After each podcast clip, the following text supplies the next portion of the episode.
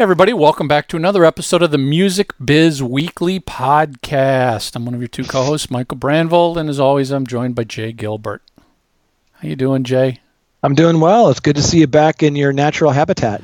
You know, it does. It feels good, even for the couple hours I get out just to come to my office and record this stuff. It's a change of pace. It's been a few weeks. It's quiet more than anything. The one thing I've found from all of this stay at home, and listen, I love being around my wife and my kid all the time, but man, I crave quiet time. Big time. I don't know about it's you, underrated. But especially when you're planning and organizing and reviewing and think, you gotta have quiet. And you know, a 6-year-old, there's no such thing as quiet time. It's just go, go, go, scream, scream, scream, yell, laugh. And it's good. Yeah, they don't understand that daddy's on a conference call, you know, what that means. And same here, you know, we have a house full of kids and 3 dogs and, you know, my wife's trying to teach from home. And it's a little bit of noise, a little bit of, you know, madness, but I like you. I mean, I love having them around, but man, when you can get a little, I typically get up, you know, pretty early in the morning, and that's kind of my zen time. Yeah. And you know, the fortunate thing for me is my office is one of these little executive suite offices. You know, there's a half a dozen of them in this building, but you know, I'm the only one in my little office itself, so I don't interact with anybody else. And frankly, it looks like most of the other people in the building aren't coming in anyway. So, you know, it's just like staying at home, even though I still find myself the good habit. I'm still wiping down everything, even in my office. Good for you. I'm the only person in here, but I'm wiping down chairs and desks. You never know. The cleaning lady may have come in and sneezed on your chair. Exactly. Exactly.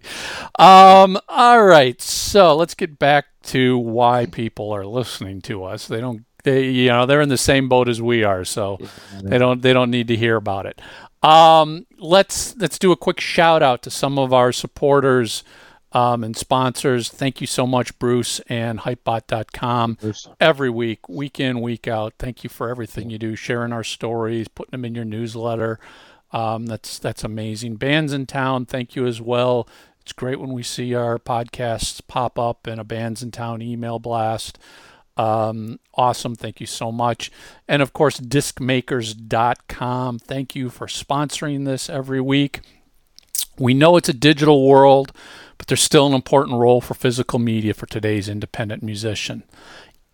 Digital royalty payments are so small. It's selling products like CD, vinyl, t-shirts, now, not at gigs, but online has become such an important income generator.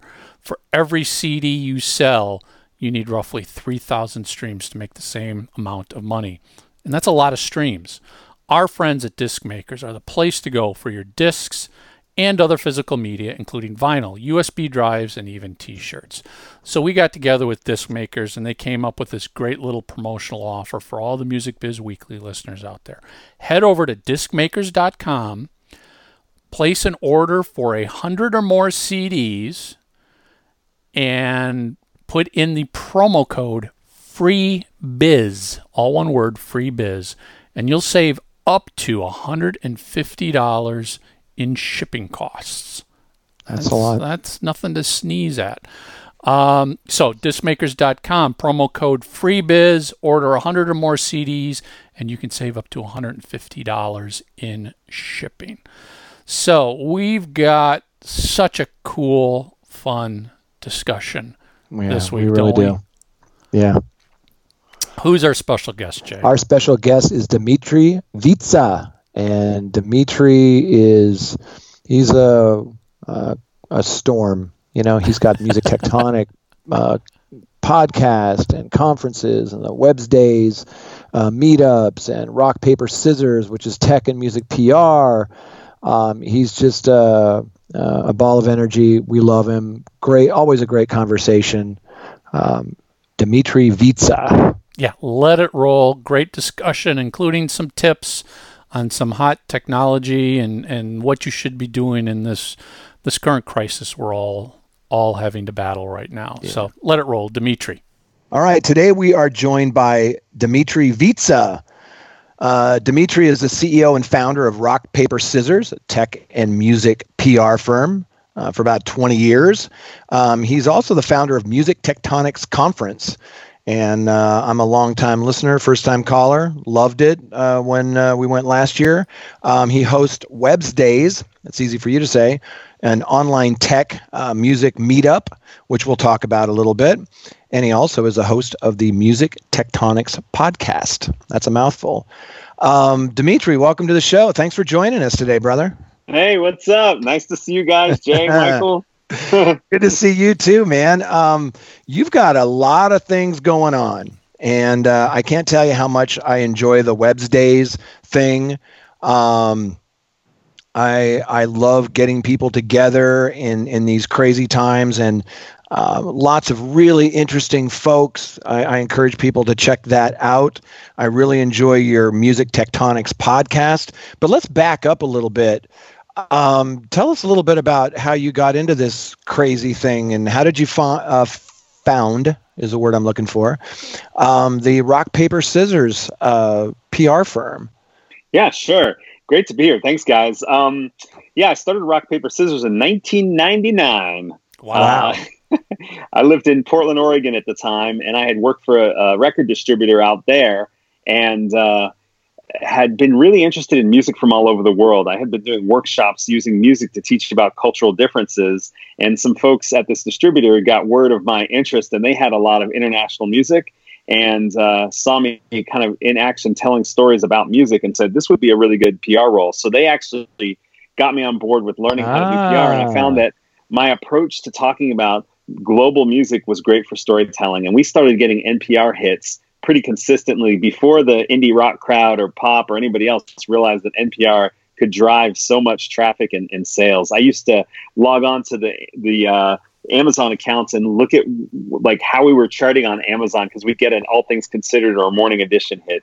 Huge. So I was really interested in global culture and music, and also entrepreneurship, and kind of just put it all together and created Rock, Paper, Scissors to focus entirely on my passion, which was global music and storytelling. Who was a distributor? It was a company called Allegro. Oh, I know them well. I used to live in Portland, Oregon. You know, I used to shop at Music Millennium with Terry Currier. You get it.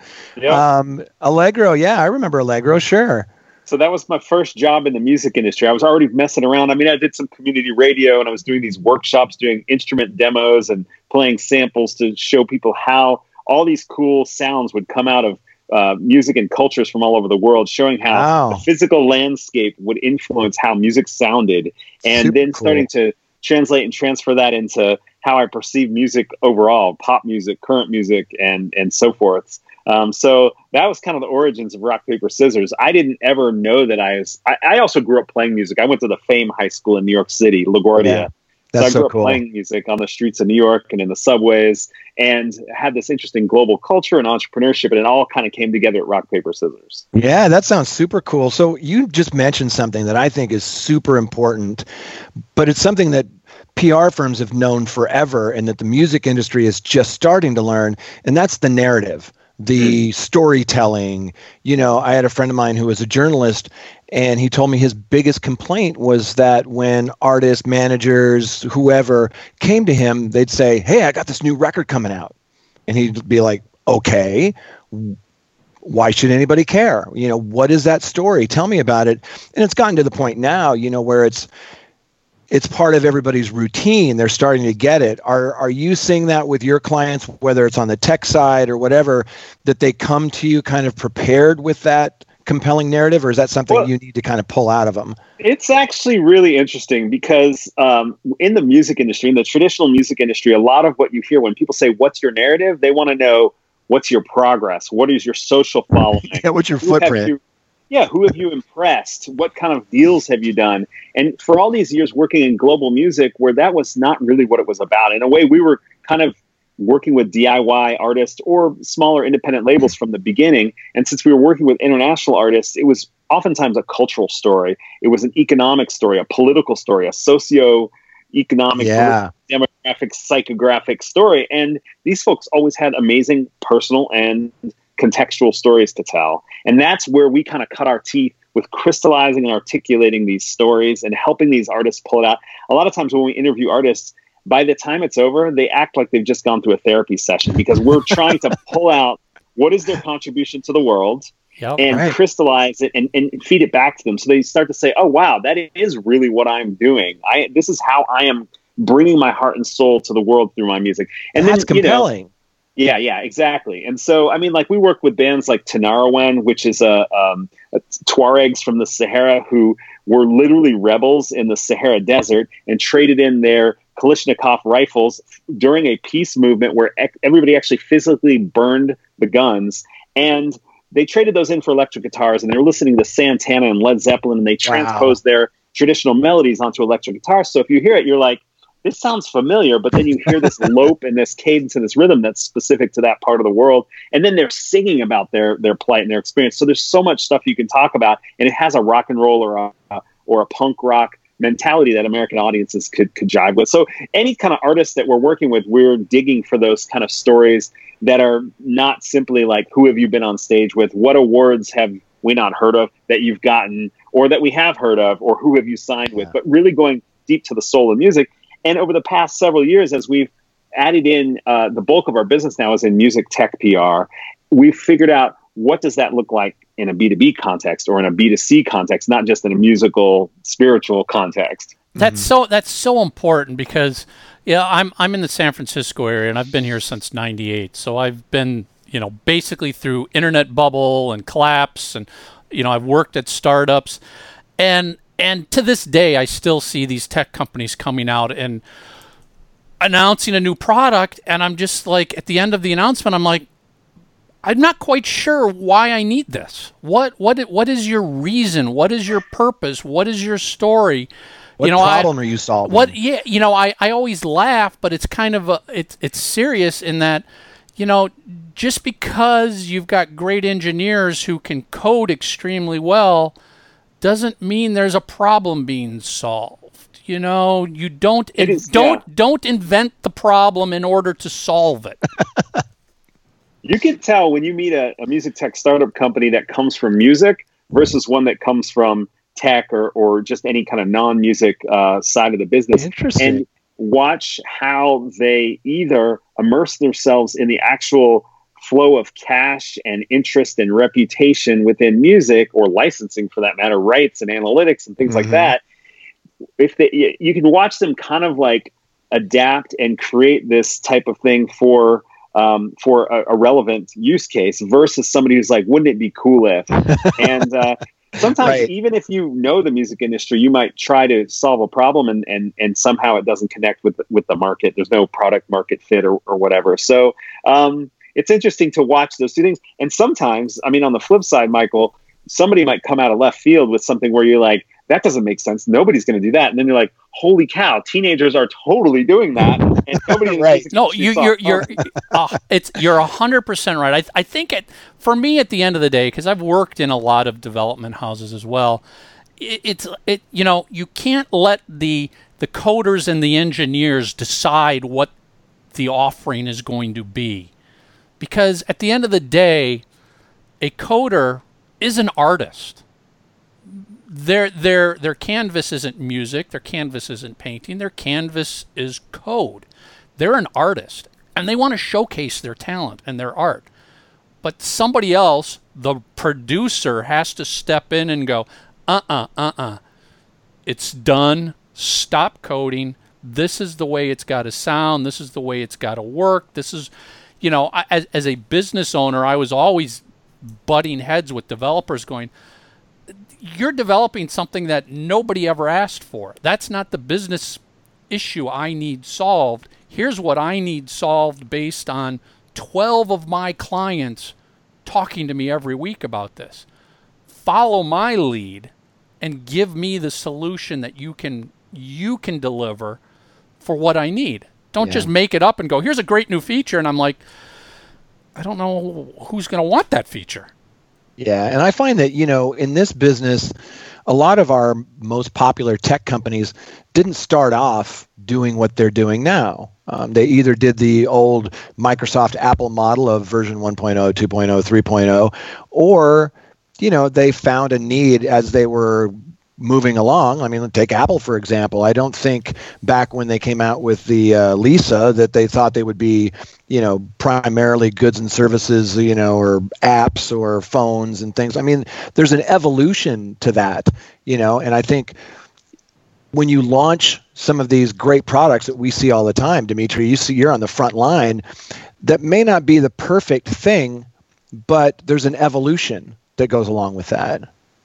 Yeah, no, I think you guys are right. There's got to be a responsiveness to who the end user is and what problem you're trying to solve. And so just because something seems like it would be cool, seems like it would be innovative or something like that, sometimes it's innovative, but you can't get any users as a result of it. So that's definitely a tricky factor. You know, Jay and I have always said, especially when it comes to the streaming services, you know, they've all got basically the same catalog. They've all got 50 million tunes. They all stream. They all do the same basic functionality. What is the difference? What's the story, the narrative between Spotify, Apple Music, Amazon Music, Google Play, Deezer, Tidal, everybody else? Why should I use your service instead of this service? Because it's not the music, you know. Don't tell me about the music because you got the same catalog. So why? That's where I think we need to see people starting to go, okay, it isn't about the music anymore. It's about what we wrap around the music and how you use the music. Yeah. And you know, part of it was there were differentiators earlier in the world of the DSPs, the digital streaming platforms, that, you know, Pandora was clearly internet radio, Spotify was clearly interactive celestial jukebox, you know, YouTube obviously has video to go with it as the primary thing. And then some social aspects. You know, Apple and Spotify have tried social aspects, didn't see the traction they wanted or didn't quite execute, and so they shaved those off and so forth. But what's happened over time is that Pandora added what Spotify had. Spotify added what Pandora had. You know, there's funny how that works. And there's some catalog emphasis differences. You know, you have Tidal obviously has the had the early on the higher resolution, higher fidelity audio. Now Amazon has that as well. And Tidal also had kind of a stronger so-called urban hip hop R&B kind of catalog with some early stuff and kind of built a following there that still I think remains to this day. But then Spotify, you know, dove deep into this both editorial playlists and user-generated playlists, whereas Apple had that Beats One radio experience. Mm-hmm. So it's kind of there are some differentiators, but most of them have adopted each other. And there's been some news over the last 6 months or 12 months that show that they really look like the interface now really looks similar. They really look a lot alike. It's hard to tell apart. So some of it's ecosystem play, right? So Amazon, Google, Apple, they want to keep you in their ecosystem, so they have to have those things, but they're selling something else. Spotify, on the other hand, can say, well, we are the independent player. We're not trying to sell hardware necessarily or ads. And so, you know, we have a special place to play in artistic discovery and surfacing and all that kind of stuff. Of course, they now are doing a marketplace play, a creator marketplace play, where they've acquired some companies that are specifically around helping creators and artists get more tools, access to producers or engineers or production. And they've now gone down the podcast rabbit hole with their acquisitions of Anchor and Gimlet and things like that, which to me looks like sort of like, hey, we're not just competing with Apple and Amazon now, we're competing with radio. We're seeing there's a future for what does the future of radio look like? And some really interesting things have happened with radio and streaming right now during the COVID-19 crisis, where you see some shifts in user engagement, who's using what, which is kind of interesting to explore as well. Yeah, and one of the things that Spotify, well, first of all, I love the fact that they're doing some interesting things, whether it's the algorithmic, you know, Discover Weekly, Release Radar, some of those things that they've really tightened up. But the area that I think it's not very sexy, but they're kind of moving in, is really the recognition of players and producers and engineers and songwriters. They launched some songwriter pages, and I think we're going to get to a point where, I really like this engineer or this producer, I want to see all the things he's done. Click a button, boom, it's there. Or I want to see every song that's written by Brett James. Click, boom, there it is. You know, we'll get there, but it's difficult because all of the different labels and distribution companies are delivering their metadata so differently with different numbers of fields. And it's going to take a lot of time and a lot of work, and there's really not a lot of ROI there. But I think eventually, to your point, it's going to be a lot more immersive. It's going to be podcasts and news and music and interviews and all that metadata. We're just in our infancy, but you just touched on something that you had mentioned, the pandemic. How has your work changed from before COVID-19 and now? How has that kind of affected your day-to-day work? Well, there's two ways to answer that question, Jay, for us, because one is internally as a team of about 20 people at Rock, Paper, Scissors, and what that looks like. And then the other is the work that we do on behalf of our clients and what that looks like, because one of them is sort of like operational workflow for us. And one of them is, what is the impact on this crisis for our clients? And how does that adjust? How do we adjust our PR and messaging efforts as a result of that? Which one do you want me to tackle? Both? Go for it. Yeah. I mean, on the workflow front, you know, obviously we're about a month in on working remotely. We decided to go remote before any governments told us to. We just thought it was the right thing to do for the safety of our employees and of our community. And honestly, I just don't think the government was working fast enough. For me personally, it's been great to be at home with kids and family. My college-age daughter is home from school. I get to see her and be with her. My 11-year-old son has adapted well. You guys are living the same experience, so you know the deal. So, but I also have, you know, employees, team members who have families with younger children or kids with certain needs that are different than your average kid or you know, special needs. And, you know, to be an employer at this moment and to have the kind of compassion and flexibility to help them be successful both at home and at work when they're both in the same place has been interesting. And I mean, we've worked so hard over the past year to build up team culture. So facing an economic crisis and having to work remotely has been really upsetting because we've worked so hard to build a collaborative team that really supports each other. But we'll get through this. And as we do, I think we're learning some new stuff about each other. I mean, you literally have a window into people's homes and their home life. Right. So, I mean, all that stuff, I'm sure everybody that's listening or watching is also facing the same stuff. You guys are too. You get it. Yeah. So there's that. That's been interesting. We could talk about some more details around there. Most of our tools and systems are cloud-based anyway. So the only difference is there's not as many conversations passing in halls. So we create some both formal and informal video chats, meetups. We're using Zoom, Google Hangouts, Slack video chats, you name it, all that stuff. And that's in some ways, there are some cool things about this moment. Like there's some ways to connect more deeply with people when it's one-on-one, face-to-face on a screen, where you actually have to reach a little deeper and reach a little harder to be expressive and connect, versus if you're in a room and you've got a phone and there's snacks and there's all these other distractions as well. So, you know, it's interesting. There's like a different, and to me, this parallels what's happening with live streaming and music as well, where there's certain traditions and rituals around the experience of going to a concert, and it's not the same, but there's new traditions and rituals that are emerging in the form of live stream. But we can get back to that after I answer. Absolutely. Absolutely. I'm with you. Because we've done a lot with live streaming with some of our clients, especially Bands in Town, and also with the podcast where we're interviewing a lot of live streaming folks. Yeah, I mean, it's really important, you know, in your business that you know as well as I do, you know, an email, they're okay. Phone call, much better. You get face-to-face with somebody, that's where the stuff gets done. That's where relationships are built. That's where those communications. And no, a Zoom call is not the same as, you know, you and I sitting in a Starbucks having a cup of coffee together, but it can be powerful. And I've been watching, you know, like your WEBSDAYS meetups, and you see people, it's more engaging than a conference call, right?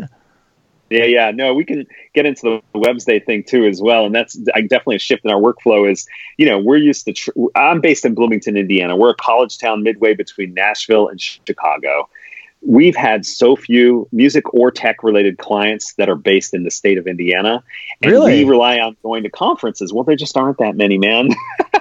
It's shocking. So we depend on travel, going to conferences, and also just going for city visits, partnering with music tech incubators and other partners, getting referrals from our existing clients in other cities and so forth. But the cut down in travel we knew was instantly going to be challenging for us. So we had a South by Southwest music tech meetup, an informal, unofficial thing set up, and we immediately decided, let's turn this into an online thing. My COO, Cheryl, suggested it. My new business manager, Jade, ran them. He did 4 the week of South by Southwest. I think we were the first to really jump in and get those going. And just like when we do meetups in person, we are also trying to translate that into this new Zoom format, which is, sure, it's good to have experts, thought leaders, panelists, and for us to pontificate and demonstrate our expertise. But what really, really marks our brand of how we like to do that kind of event and sales and all that stuff wrapped together is building community. So how do we bring as many voices in, giving people a chance to meet each other face to face, not just be a one-to-many old school broadcast model, but how do you like really create that? So a lot of our WEBSDAYS, which we're doing right now every Wednesday in April, a lot of them will include maybe a short panel and then a chance for people to do shout outs. The one we just did was entirely shout outs. We were like, we can't quite get to everybody. So this time we're going to try to get to everybody. And we literally had 70 shout outs where somebody says their company, their web address, and what they're looking for when they're networking. That's right. And we collected LinkedIn's and we're distributing the LinkedIn's. So let me comment on that, Dmitri, because I was on that. And although I was in a noisy place and couldn't, speak, I certainly was able to not only watch, and I put a face to a name for a lot of these people that I've been emailing for a while.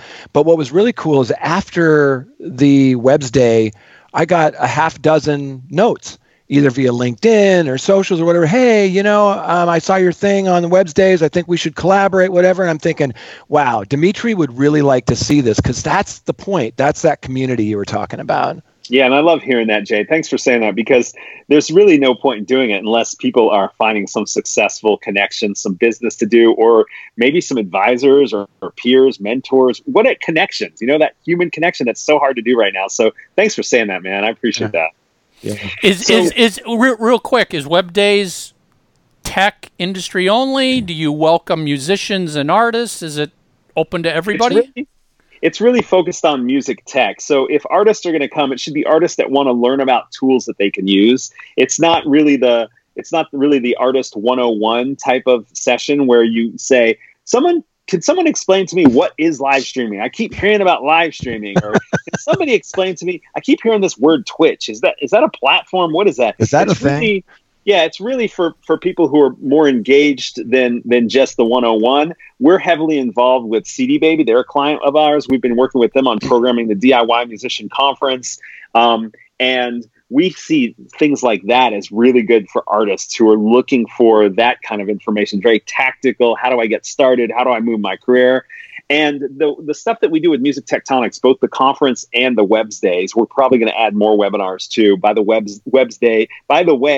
Easy for you to say. A play on words, because we're doing it every Wednesday, and we did want to talk about webinars because webinars sound like a guy selling photocopiers wearing khaki. It's very Dunder Mifflin, and we were looking for a little more flavor, but whatever. It's hard to say. And, it's really just an ad hoc, let's get started and let's go with it. But anyway, all the program that we typically do with the Music Tectonics brand, the conference and whatever we do online, is really oriented more towards either music tech companies, founders, existing music tech players. So it doesn't have to be startups. It could be streaming services and social media platforms that are involved with music. Also investors and advisors, but also labels, artists, managers, agents, anyone that has more of an innovative kind of tool set, a futurist kind of philosophy. We're trying to also share it with them so that it's not, like you said earlier, Michael, it's not operating in a vacuum where people are building stuff that no longer has any relevance to how music actually works in the marketplace. So that's kind of our target. How do people get info on how to attend WEBSDAYS? WEBSDAY. It's on. I mean, everything we do for Music Tectonics is at musictectonics.com. Everything we do at Rock, Paper, Scissors is rockpaperscissors.biz. Scissors, look up how to spell it. Everyone spells it wrong. But if you go to musictectonics.com and click on the blog, you'll see information about WEBSDAY where you can sign up and stuff like that. As a side, I got to tell you, because Rock, Paper, Scissors has been sending us potential guests for years now, and thank you for that. Great name. Where did it come from? I mean, obviously we know Rock, Paper, Scissors, but how did you say, boy, that would make a great name for a PR company? Look, I have by my very nature, I have a very playful sense about the world, and I'm really interested in ideas and creativity. So I've never worked for a PR firm, man. I have no idea how anyone else does PR. I only know how we've done it, cutting our teeth for 20 years on this stuff. We've never cared about what a press release looks like, what the format's supposed to be. We've never thought that if we don't know an important journalist, we can't figure out how to build a relationship with them. To me, it's really about that human connection, that creativity. And so when I started the company, I just wanted something that was general enough that we could pivot, which turned out to be a really good thing 7 years ago when we went from doing just international music to doing music tech PR. And something that's playful and that just captured that kind of dynamism of that human interaction of you don't know what somebody's going to throw next, right? And it doesn't really matter. And some of it's strategy and some of it's art and some of it's luck. It's just all of that stuff about life thrown together. So it's a bit of an abstract name. It's a playful name, and it speaks to our culture as an organization, how we approach the work we do. Yeah. Well, Dmitri, let's talk a little music tech related to the world we're all dealing with today. Obviously, we know the music business at all levels for all people has just literally been flipped upside down for everyone. And we still don't know when we're coming out of this, what it's going to look like when we come out of it. I mean, this week now, like, in California, they're saying, hey, we're not going to have live sports or concerts until 2021. It's just not, the state isn't going to let it happen. I'm feeling like, it always comes down to the general public. At the end of the day, it's the public that's going to decide what works and what doesn't work. And I think the public isn't going to embrace going back out en masse until there's vaccines, or you can get tested for antibodies, all that other stuff, which means it's not happening this year.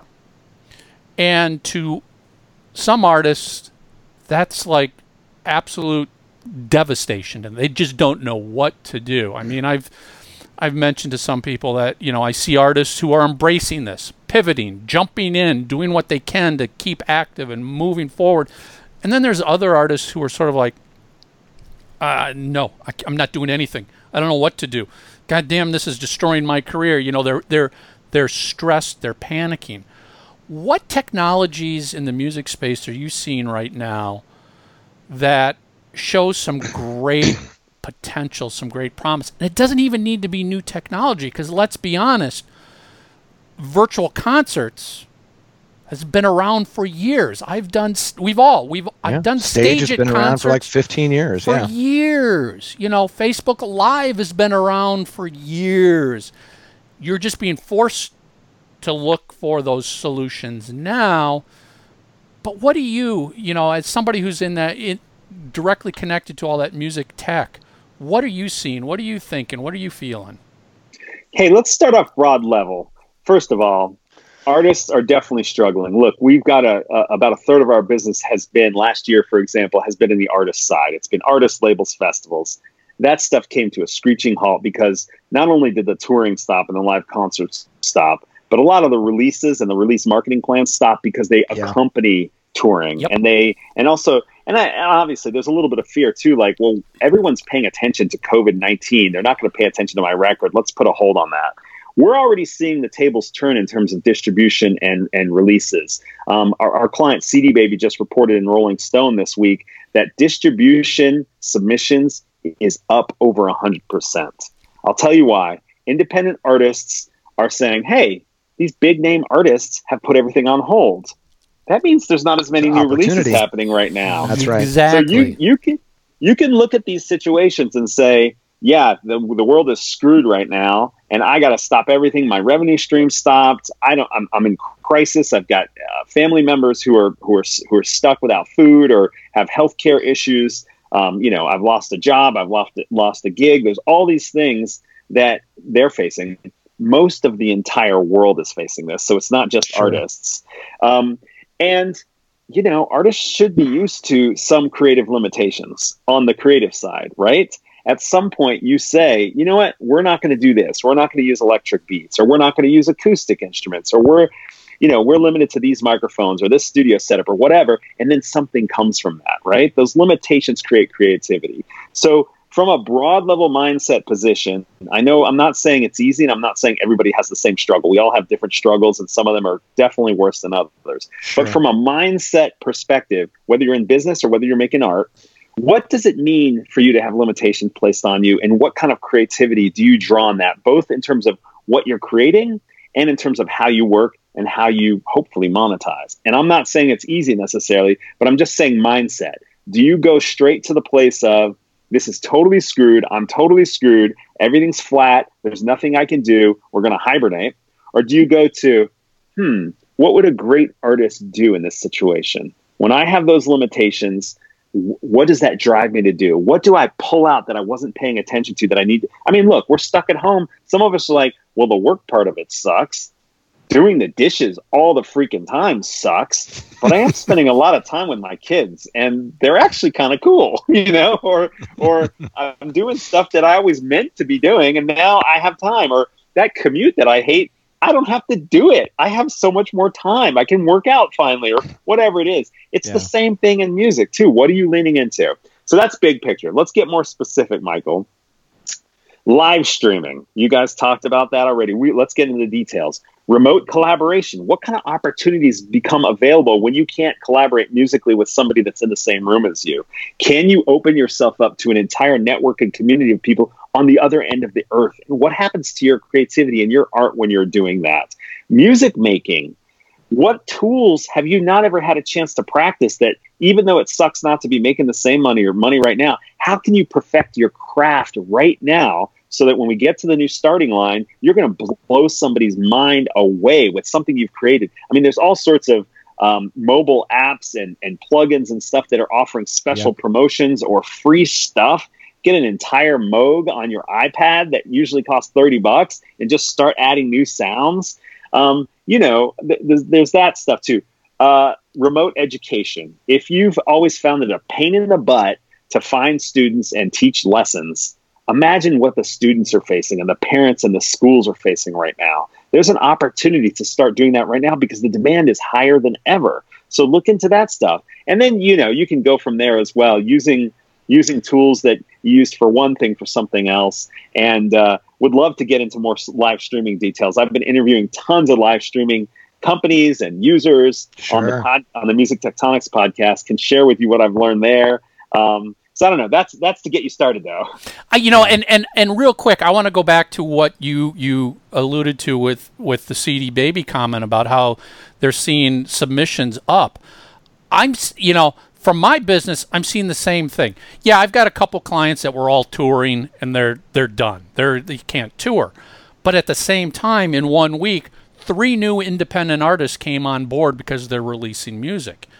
And to your point, you're not competing against the majors. You're not the world is still open to release music, especially if you're an independent artist who really never was going to rely on physical goods to begin with. Yeah. If you were going to be a digital release anyway, this really isn't impacting you that much. You can still release, and the major artists, their tour gets canceled. Now they can't release their album because the album was going to be, co-promotion of tour and album and everything else. Oh, and by the way, Amazon isn't taking new physical goods to distribute, so why would you release an album if your retailer isn't going to take them? That doesn't apply to a lot of indie artists. So what that's saying is, don't get caught up in the headlines, the big headline that says, oh my God, Amazon stops selling CDs and vinyl. Did you ever sell CD and vinyl through Amazon? No. Well, then it doesn't impact you. Then it doesn't. Well, did you have a tour that was canceled? Well, no, not really. Well, then you can still record and release your music. Yeah. Let me just touch on something you said, Dmitri. And we've all seen these folks who are using this technology to their advantage, right? We've seen people make music videos out of Zoom. You know, we've seen people collaborate, and you know, whether it's playing together, writing together, and then there's all these new things that are popping up that I wouldn't have found as interesting, or wouldn't have thought they would be as interesting as they are. For example, Richard Marx is doing this series of just interviews with people. And he and Paul Stanley from KISS did this interview. And I was riveted. They weren't necessarily talking about their music. It wasn't a typical rock star interview. It was like two fathers talking. Yeah, they were talking about politics. They were talking about Tony Bennett. You know, and it was very compelling and very genuine and very real. And I guess what I'm getting at is, okay, now we're starting to use some of these tools. Some of us in the industry are coming out of our comfort zone and being forced to use things. And now we've got a different skill set, right? I may be an artist and now I know how to collaborate online, or I know how to use some of these technologies. What do you think is going to happen after this pandemic's over? Will this continue? Hey, I think all bets are off, but I also think that all the rituals and traditions and habits that we form right now are going to live on somehow. I shouldn't say all of them, but they're going to have an influence. There are people, to me, this is a potential, there's going to be a post-COVID explosion of creativity, in my opinion. I think you're right. You're forced to try new stuff. When you have these pivotal, I mean, this is a worldwide cultural moment. This is not just America. It's not just, you know, one hemisphere. This is worldwide. And I think there's opportunities for worldwide collaboration as a result. There's a tolerance and there's an awareness of the entire planet because we watch this thing unfold, and you have either sympathy, compassion, or some other feeling from this as it's unfolding. But we now have something in common, I think. And so you know, live streaming has its own new kind of rituals, traditions, habits, etiquette. And I think people are going to be cutting their teeth and doing that now. And it's not going to go away later. Next time when they see there's a band they love, are they going to drive, 500 miles to see it? Or are they going to live stream twice as many or five times as many bands now because they've tried it once and they get a feel for it? They got on there with friends and started chatting. They met some people through chatting about music. I think some of those things will certainly change. And I think on the creator side, tons are going to change because people are going to try new plugins, new apps, new platforms. So, and what you said about Richard Marx and new types of content, when you think about a creative renaissance where new formats are emerging. Right. So it's not just live streaming. You know, we talk to you now and Stage It on the Music Tectonics podcast, but we also talk to Side Door, which is more of an intimate vibe, or Topeka.live, which is not even necessarily concerts. It could be like fan conversations. Like, I've always wanted to talk to this artist for $50. I'm going to get with them for a half hour and I'm going to ask them about the guitar they play. I'm going to show them my guitar. I'm going to ask them to show me a couple of riffs. Or I'm going to do a house concert, or I'm going to give somebody a present of a serenade, or you can switch to something like Maestro.io, which lets artists keep their own data, and you start to build your list. So you're not just building up some other social media platform. So we've talked to all these folks, and each one has something a little bit different to offer, but it creates these experiences and these rituals that I think they will live on past COVID-19. I do too, and I'd like to comment on something you touched on earlier, which was you guys jumped in pretty early, and when you do stuff with, let's say, South by, those things are compelling because not everybody can go to South by Southwest. Not everybody can even go to Music Tectonics. It costs money to travel. You may not have that budget. I think it's also leveling the playing field and making these more inclusive for folks. Yes, it's important to go to these conferences. I go to them. I get a lot out of them. And I don't want to discourage anybody from doing that. But adding that extra layer, I just think is only going to help put more butts in the seats, virtually or not, right? And then you talked about some of these experiences, as we call them, right? Next week, one of my clients, the Licorice Quartet, it's the guys, three of the four guys from Jellyfish, they're launching these experiences where you can write a song with them. You can collaborate with them. You can have that one-on-one virtual coffee with them and ask them anything you want. These experiences that we saw from Pledge Music or Patreon, or that's a whole different level that a lot of artists never jumped into, but maybe now they're thinking about it or they're being forced to. But that's compelling, because I can tell you that when I was growing up, if I could sit down and chat with Queen or Cheap Trick, or whoever, I would have sold my car, for that.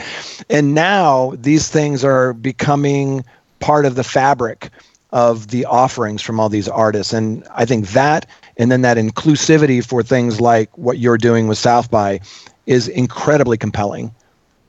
Yeah, just to be clear, our South By stuff was unofficial South By stuff, so don't want to be big. all right.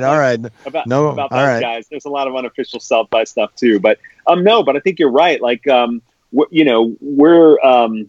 seeing a lot of things that this is a chance for experimentation that does open up doors for people who didn't have access before. And I think that's what you're talking about, Jay. It's like you might try it now because of the limitation, because you can't travel, you can't be in the room together now. But on the flip side, doors are getting open. There's a lot of free content, a lot of free programming right now that you wouldn't have access to if you hadn't been traveling and buying badges. Now, when conferences are open, I do think there is something to be said for being in the room and supporting conferences and actually sitting down and having a beverage and a coffee or a meeting or whatever. 100%. But again, you have those creative limitations and you think, so how do I optimize? And Michael, to answer your earlier question about what artists can be doing right now, it's the stuff that Jay's talking about, I think, a little bit. Like, well, you can't do X, Y, and Z, but lean into the fan relationship. So instead of trying to reach 1,000 or 10,000 fans, what happens if you reach 10 or 20 and create something that's an even stronger bond so that whatever happens next, you're ready to go? It doesn't feel the same as when you've been trying to blast out your social media or going on tour for hundreds or thousands of people, or knowing for sure what's going to happen when you release a record right now. But what can you do to serve people's need for intimacy and connection with artists in this weird moment? Yeah. And I think leaning into that is the possibility. And it's cool to check out these different tech solutions and platforms that offer, they're all a little bit different. Think of them as different tools in the toolbox and try them out and see, do you need a sharper blade or a bigger hammer? Who knows? Well, you figure out what it is for your particular situation and for your own spiritual flow. Like, how do you operate? Because sometimes you want emojis with animations flashing on your screen. That's your style. And sometimes you're like, cut the bullshit, make it as close as possible to a house concert. That's all I want. I want to see faces. I want to see kids on the laps of their parents nodding their head along and having a conversation between the songs. Or no, I'm into gaming and I love what's going on Twitch, and I want to see this other form of monetization and gamification that happens in this new type of tradition build. One of the things to me is this you've got to, there's no rules right now, what we're sitting in. Nobody has the rules of this is going to work, right, this won't work, you got to do this, don't do this.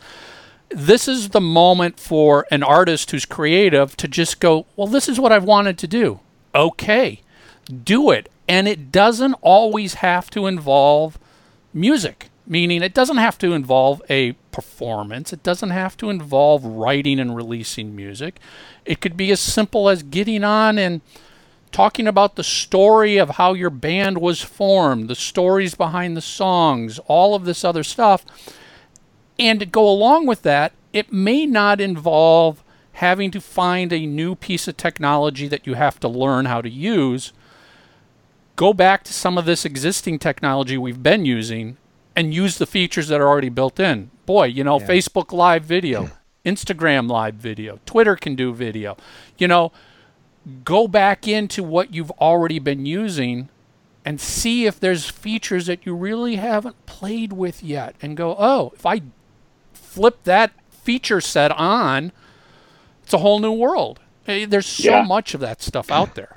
Yeah, that's the thing. And when I talked at the beginning about how we tell stories about music from all over the world, we always look at music as an evolution of the physical environment. What is around you and how are you creating sounds? Some of it's physical, like there's literally music playing the jawbone of a donkey or an agricultural crate, the cajon as a percussion instrument. If you can take that musicological knowledge and apply it to your career, what is around me? What do I have right here that I don't need to go anywhere else? It's, you know, it's the same story as turntables becoming a musical instrument. That's right. Or iPads, or who knows what it is. Maybe it's your career focused on Facebook Live or Instagram Live.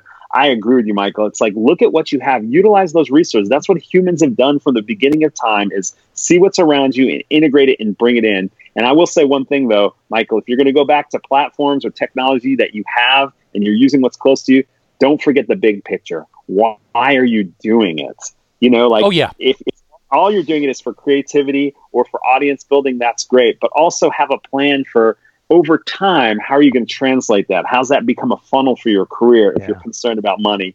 And I have to say, we're about to release a Music Tectonics podcast with none other than Jay Gilbert, where he explains exactly how you build a funnel and what you need to be thinking about if you're using social media, the importance of email, your website, your e-commerce, and so forth. So when you're thinking about all these cool new things or trying to muster up the courage or the optimism to try anything, listen to Jay's podcast on Music Tectonics so you get a sense of, okay, how do I put this all together? And then you start experimenting too, so that you know that there also should be a bigger business reason as well as an artistic and community building reason to get in there. Thank you for that shameless plug. I really appreciate it. And the check's in the mail.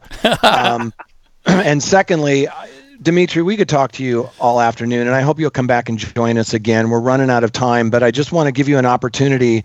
If people want to learn more about Rock, Paper, Scissors or Music Tectonics or WEBSDAYS or just you and your crazy pants, how can they reach out to you?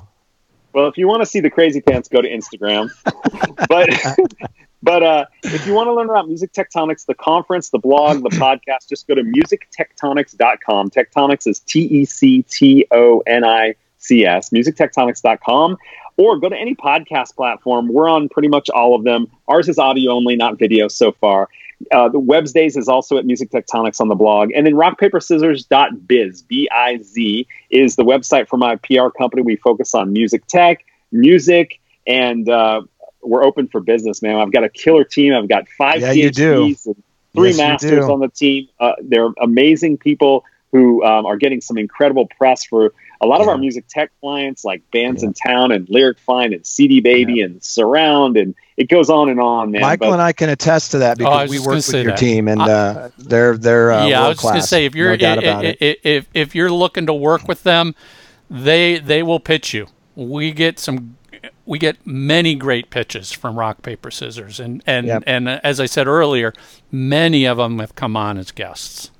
I appreciate you guys doing what you do and being out there, being receptive to that. But also this is just such a great way to help the music community and artists. And you guys have been going at it for quite a time, both in your individual businesses. I think you guys have a great community spirit, and on the podcast. So I really appreciate it.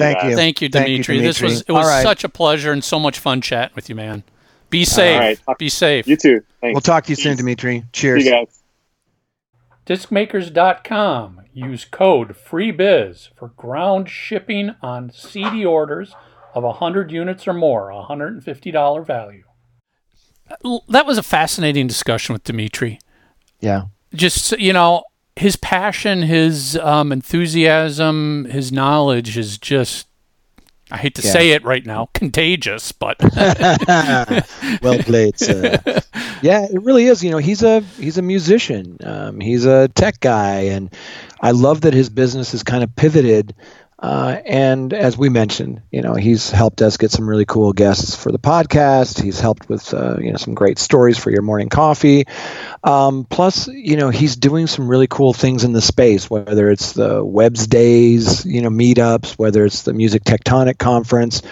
I love that he's bringing people together for that conversation. And I think that it would be really wise for people who are listening and watching this show to go check out Music Tectonic, check out the WEBSDAYS. And, if you're in a position to, need publicity help, take a look at Rock, Paper, Scissors. Especially if you're a tech company in the music space. This is not a paid endorsement by any means, but Jay and I have dealt with Rock, Paper, Scissors for many years.